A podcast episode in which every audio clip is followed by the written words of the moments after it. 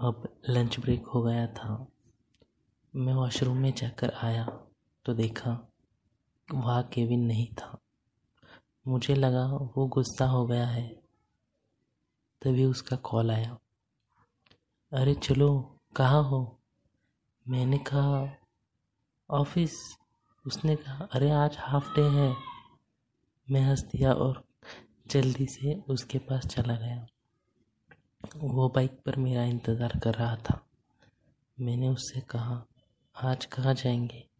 उसने कहा, मेरे रूम पर। मैंने कहा, क्यों? तो उसने कहा, अभी दिन बाकी है, इसलिए। तो मैं तैयार हो गया। मैं जब उसके होटल रूम में गया तो रूम काफ़ी बड़ा था। उसने हमारे लिए नूडल्स मंगवाए थे। खाने के बाद वो मुझे अपनी सारी चीज़ें दिखाने लगा।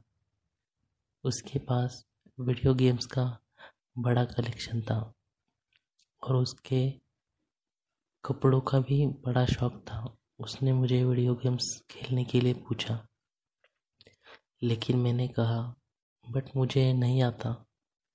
तो उसने कहा, मैं सिखाता हूँ, और अपने से चिपका के बैठा दिया।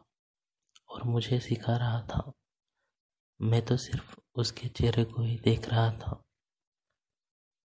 पता नहीं मुझे क्या हुआ। मैंने उसके पास गया, फिर भी उसने कोई रिएक्शन नहीं दिया। जब मेरे होठ उसके होठों से चिपकने लगे तो उसने मेरी तरफ़ देखा, लेकिन मैंने उसे किस करना शुरू कर दिया। उसने गेम छोड़कर मेरा साथ दे रहा था। थोड़ी देर में मैंने अपने आप को उससे दूर कर दिया और उसे सॉरी कहा और वॉशरूम की ओर दौड़ पड़ा। मैंने अपना चेहरा, चेहरे पर पानी मारा और बाहर आ गया। वो गेम खेल रहा था, लेकिन उसने अपनी पैंट उतार दी थी। उसने शॉर्ट्स और टी शर्ट पहना था। छः बज रहे थे। मैंने उससे कहा, शायद मुझे जाना चाहिए। उसने कहा, क्यों? यार यू डोंट लाइक मी मैंने कहा, ऐसी कोई बात नहीं है बट कल देर हो जाएगी। तो उसने कहा, आज यही रुक जाओ ना, कल साथ जाएँगे। मैंने कहा, लेकिन मैंने कपड़े नहीं लाए। ये सब बहाने बनाने लगा। तो उसने कहा सो वॉट मेरे है ना,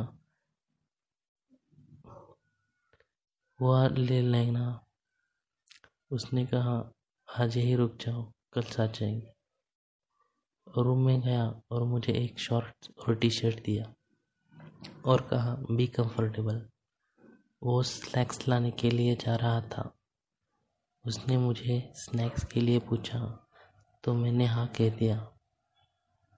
अब मैंने अपने कपड़े उतार के शॉर्ट्स और टी शर्ट पहन ली थी।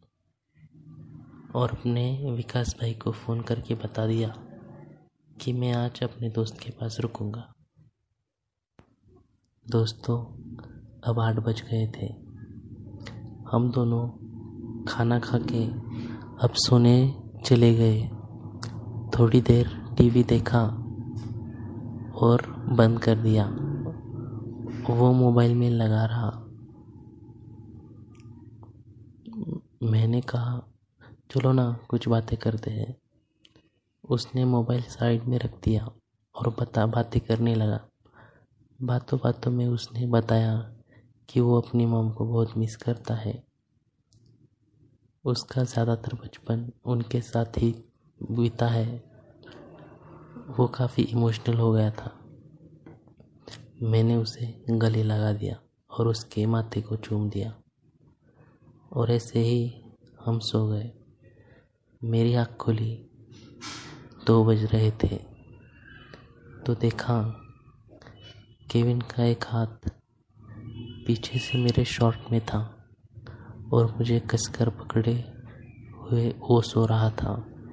मैंने उसका हाथ बाहर निकाला और उसके टी शर्ट को भी निकाल दिया। वो गहरी नींद में था। उसके खुले शरीर को देखा, उसके एप्स और मसल्स को देखकर मैं कंट्रोल नहीं कर पाया। मैंने उसके होठों को किस करना शुरू कर दिया। वो उठा और मुस्कुरा दिया और मुझे किस करने लगा।